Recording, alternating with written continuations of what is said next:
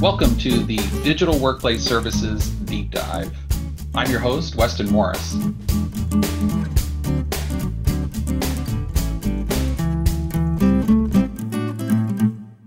In today's podcast, I'm speaking with Steve Palmucci, who most recently served as the global CIO for TiVo.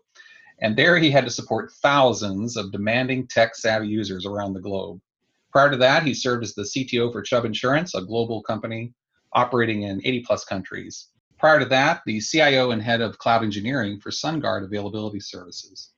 Now, Steve has offered to share with me some of the pitfalls that enterprises can run into in rolling out new digital workplace technology. And hopefully, he'll share with us some of the secrets he's found to overcome those pitfalls. So, Steve, thank you very much for joining me today. Great. Thank you, Weston. Good morning. Uh, it's great to be here with you today to discuss the topic of digital experience and my thoughts on where things are headed for the enterprise uh, in the near future. So, Steve, in your most recent role, you faced the challenge of bringing together workplace technologies from two different companies. And, and that's actually a fairly common problem with all the mergers and acquisitions that are going on in the industry. So, I think our, our listeners are, are going to be very interested in how you addressed selecting the right technology. Sure. Uh, let me give you some background and context. Uh, at TiVo, we had a unique opportunity. We were bringing two companies together in a merger scenario, and technology was just one of the areas of integration that we had to address. So, specifically, the ability to collaborate effectively was really important to achieving all of the merger objectives. And doing that quickly was really important as well. There was a lot of pressure to synchronize and integrate the UC tools and in our case, we had two distinctly different approaches to UC uh, and really different technologies as well. One side was a pure Microsoft shop, heavily invested in video conferencing, fully IP enabled for voice. Um, the other side was more of a Silicon Valley best of breed approach with tools like Slack and Zoom, uh, which really weren't very integrated at all. And on that side, also, there, there wasn't a heavy appetite for video conferencing. So that was a bit of a difference. So as a result of the merger, there were really two different IT camps in the company, so to speak. Two different technologies were being evaluated. Was it easy to get everyone to come together and make a selection that everyone was happy with?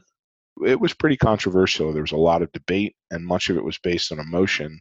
Uh, and some of it was based on what I call appearances and how did we want to represent ourselves and what kind of company did we want to look like. So Microsoft was viewed, rightly or wrongly, as kind of the stodgy legacy type of technology and um, the, the best of breed technologies, Zoom, Slack, were really looked at more as a, a, a, Silicon Valley way of thinking, modern, cutting edge, and we had to uh, we had to deal with that in in terms of making our decision. But in the end, we really decided on an all-in approach to Microsoft technologies based on Office 365, fully cloud based for email, calendaring, video, voice, OneDrive, SharePoint. You know, I always find it interesting to find out how an IT organization picks one technology over another. And I it's almost always not about the technology. So so what guiding principles did you use? We chose this approach for two primary reasons the first reason was we we placed a high value, high premium on a fully integrated experience across all the different dimensions that I mentioned above. We wanted one integrated experience between audio, video, um, voice, calendaring, email, file sharing, and so the Microsoft solution provided that for us.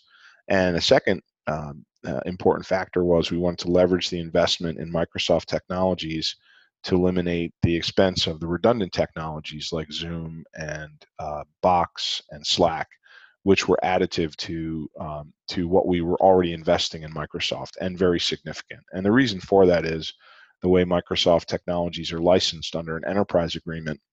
Um, if you have an enterprise ag- agreement like the one we have, all of the technologies that come in Office 365 are available to you whether you use them or not. So we needed, of course, Word and and uh, Office, uh, productivity tools, Excel, Access, those sorts of things, uh, PowerPoint, and and of course desktop operating systems, which all come under our enterprise agreement. And then along with that comes Skype and and um, OneDrive and SharePoint. So to not use those and to instead use Zoom and Slack and Box and the like, uh, was was very would be very costly, very expensive for us. So you know that wasn't the only consideration, but it was definitely an important consideration.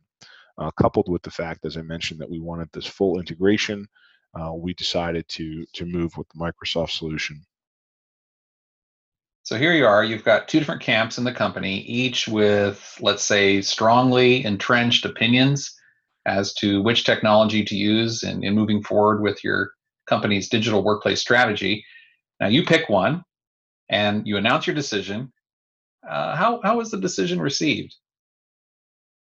So the decision wasn't necessarily well received by some folks, and frankly, uh, we really didn't help our case uh, in some stages uh, or in some ways in the early stages because we experienced some complicated technical issues that took us some time to work through. So initially, uh, the service and the solution didn't operate as uh, effectively as it really should have. Uh, once we worked out the technical problems and the services became stabilized, the noise quieted down, and even those who were not supportive of the decision uh, really couldn't complain too much about the service uh, although they they may still have had their preferences for which way we should have gone. I want to come back to something you mentioned earlier, Steve. You you said that emotion was definitely an issue. So how did you get everyone to see past the emotion and look at things objectively? Yeah, sure. So so we really looked at at the tool selection uh, across the board as an opportunity. So we we did an analysis in each case and we tried to be very objective we looked at was let's call it side a did we have the best solution on side a best solution on side b or perhaps uh, neither solution may have been the best one and and we looked at it as an opportunity to uh, to choose a different solution.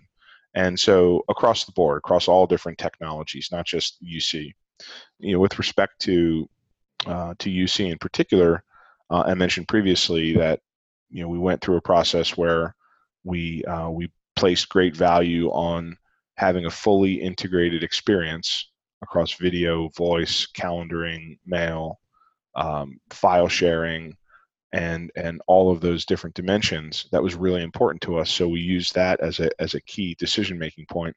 And then of course I mentioned the financial element, uh, which was also very significant and and emotions were were part of it. I mean, there were emotions that were involved in this, but in the end, it really can't be about feelings or emotions. It's it's about a business decision, driven by data wherever possible. And you know, I have a, a kind of a philosophy that says data trumps uh, opinions. And what I mean by that is the more information you can collect and and use to support your decisions, uh, the more effectively you can communicate your reasoning for your choice. And you know, I feel pretty comfortable that if you have a sound rationale for making a decision, and even if it's unpopular, you uh, you can stand behind it, and ultimately you, you'll have success in uh, in convincing others that the right decision was made, even if they don't necessarily agree with it. They they should still respect it. Data trumps opinion. I love that. I, I have to believe it's easier said than done, though, Steve. So, what data did you use, and and how did you collect that data?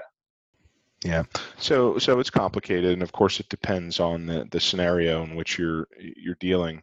Uh, first of all, there's always a financial component, so you have to understand the finances and be able to explain your choice in financial terms. So that that wasn't uh, terribly difficult for us to do. So on a financial case basis, the the move to the all-in Microsoft solution was was literally um, not a difficult decision from just purely from a financial point of view. That wasn't the only factor, but from a financial point of view, it wasn't a difficult decision because we we were committed to Microsoft uh, from the standpoint of uh, very specifically from the standpoint of our operating systems for our desktops and laptops, as well as our office tools, um, Word, uh, Excel, PowerPoint, and the like, and the way you license Office 365, all of the other capabilities come with those tools. So we were going to pay for all of the capabilities that were in Office 365, including Skype, including OneDrive, including SharePoint, whether or not we use them. So the question was, how much incremental value would we get from using redundant technologies on top of the ones we were already paying for Microsoft, discrete technologies that some would consider to be best of breed, like Zoom and Box and Slack and others. And those tools all together were very significant incremental costs. So, from a financial point of view, it was a fairly easy um, analysis and, and easy enough to gather the data to make a case that on a purely financial basis that the right thing to do is to move to the Microsoft toolset. Well, I have to agree that cost is almost always an important data point. But were finances the only thing that you looked at in choosing this technology? Finances alone aren't enough to make a decision when it comes to tools that users live in and that they need uh, to be productive in their in their jobs.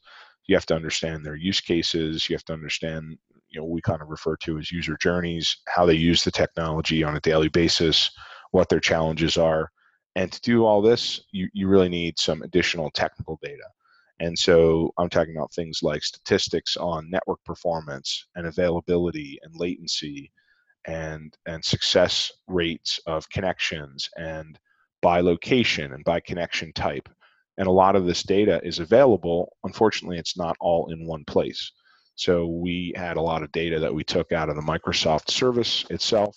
We had a lot of data that we took from network monitoring and network performance tools. And, and so we, we amalgamated all of that data the best we could to come to conclusions about not only which solution would be the right one, but post implementation, how we would actually be able to monitor and and prove that the solution was working the way we expected it to, according to particular service levels. So, um, you know, you have to have the technical data to monitor and understand the things you can control and influence to ensure the best outcomes. And you have to be in clear communication about what you can't control. For example, you know things like um, Wi-Fi access. If you're attempting to connect to a service and you're sitting in an airport or you're sitting in a hotel or you're sitting in a Starbucks, which people do these days very frequently, it's part of modern work. Well, there are certain things that you you really can't control. So I can't control the experience that someone may have in connecting to a Wi-Fi in a Starbucks. You just have to make sure people understand that you can't control those things. It's part of modern living modern life, whether you're working or even in your personal environment. And so, you know, therefore, um, you can't necessarily tarnish the, you know, the thought around how the service is operating because you can't connect from uh, a, a, location, for example, that you know that isn't really controllable by by the IT organization. And again, I think this is common sense approach, but um, but something that is best made explicitly clear so that people really understand the, the entire uh, playing field and what you're trying to accomplish. So, Steve, what is one of the biggest pitfalls you see when rolling out a new technology? So, uh, in my view, communication is the is the biggest challenge, and there, there, are really two types of communication. The way I view these things, one is uh, communication to executives and to senior business leaders, distinct style and method and, and type of information that needs to be communicated. And then the second is communication to the masses, to the users of the technology. And that's a different type of communication uh, and style uh, and method that is needed in order to be successful. Well, let's talk about that a bit more. How do you communicate to both audiences? Well, so um, with executives, I like to make sure that they have all the information they need to make business decisions. They do this every day um, for other reasons, not technology reasons. So you know, a technical technical platform shouldn't be any different, shouldn't be viewed any differently. End users may not have the same perspective. So for them, it's more important to explain the benefits. You know, what they get out of the technology, and what they could do now that they wouldn't have been able to do previously. And then there are uh, uh, a couple of different techniques that I would mention uh, in terms of communicating to end users in particular. One is what I would call a grassroots communication directly to the end user community, and there are many techniques you can use to uh, to accomplish this. Uh, what we found uh, very successful is using champions and early adopters directly from the user community to help support adoption, and also to provide some support and training uh, to the their colleagues uh, during the implementation period. Some people uh, really enjoy doing that; they take it very seriously and oftentimes end users are um, uh, very willing to listen to their colleagues when it comes to uh, understanding how to either use a technology more effectively or how to solve problems. And then another technique that we've used pretty successfully is having what I call a comprehensive communication plan using whatever tools are available in your organization uh, portals, login banners, uh, physical signage. And then the most important thing, I think, is making sure that people have access to uh, training and knowledge about the solution that they can get in a self service format. And some people like that, other people uh, will never pay attention to it. But for those who do, uh, making it easy, easily available to them is uh, is really important to the adoption, successful adoption of the technology. Well, Steve, I really appreciate you taking some time to talk with me today and sharing your experiences. Thank you very much. You're quite welcome. Thank you. You've been listening to Steve Palmucci, who has served as the CIO at both TiVo and SunGard, as well as the CTO at Chubb Insurance. And today he shared with us his thoughts on how to successfully plan for and roll out a digital workplace. We hope you enjoyed the show. Well, that wraps up this edition of the Digital Workplace Services Deep Dive. I'm your host, Weston Morris. Thanks for spending some time with us today.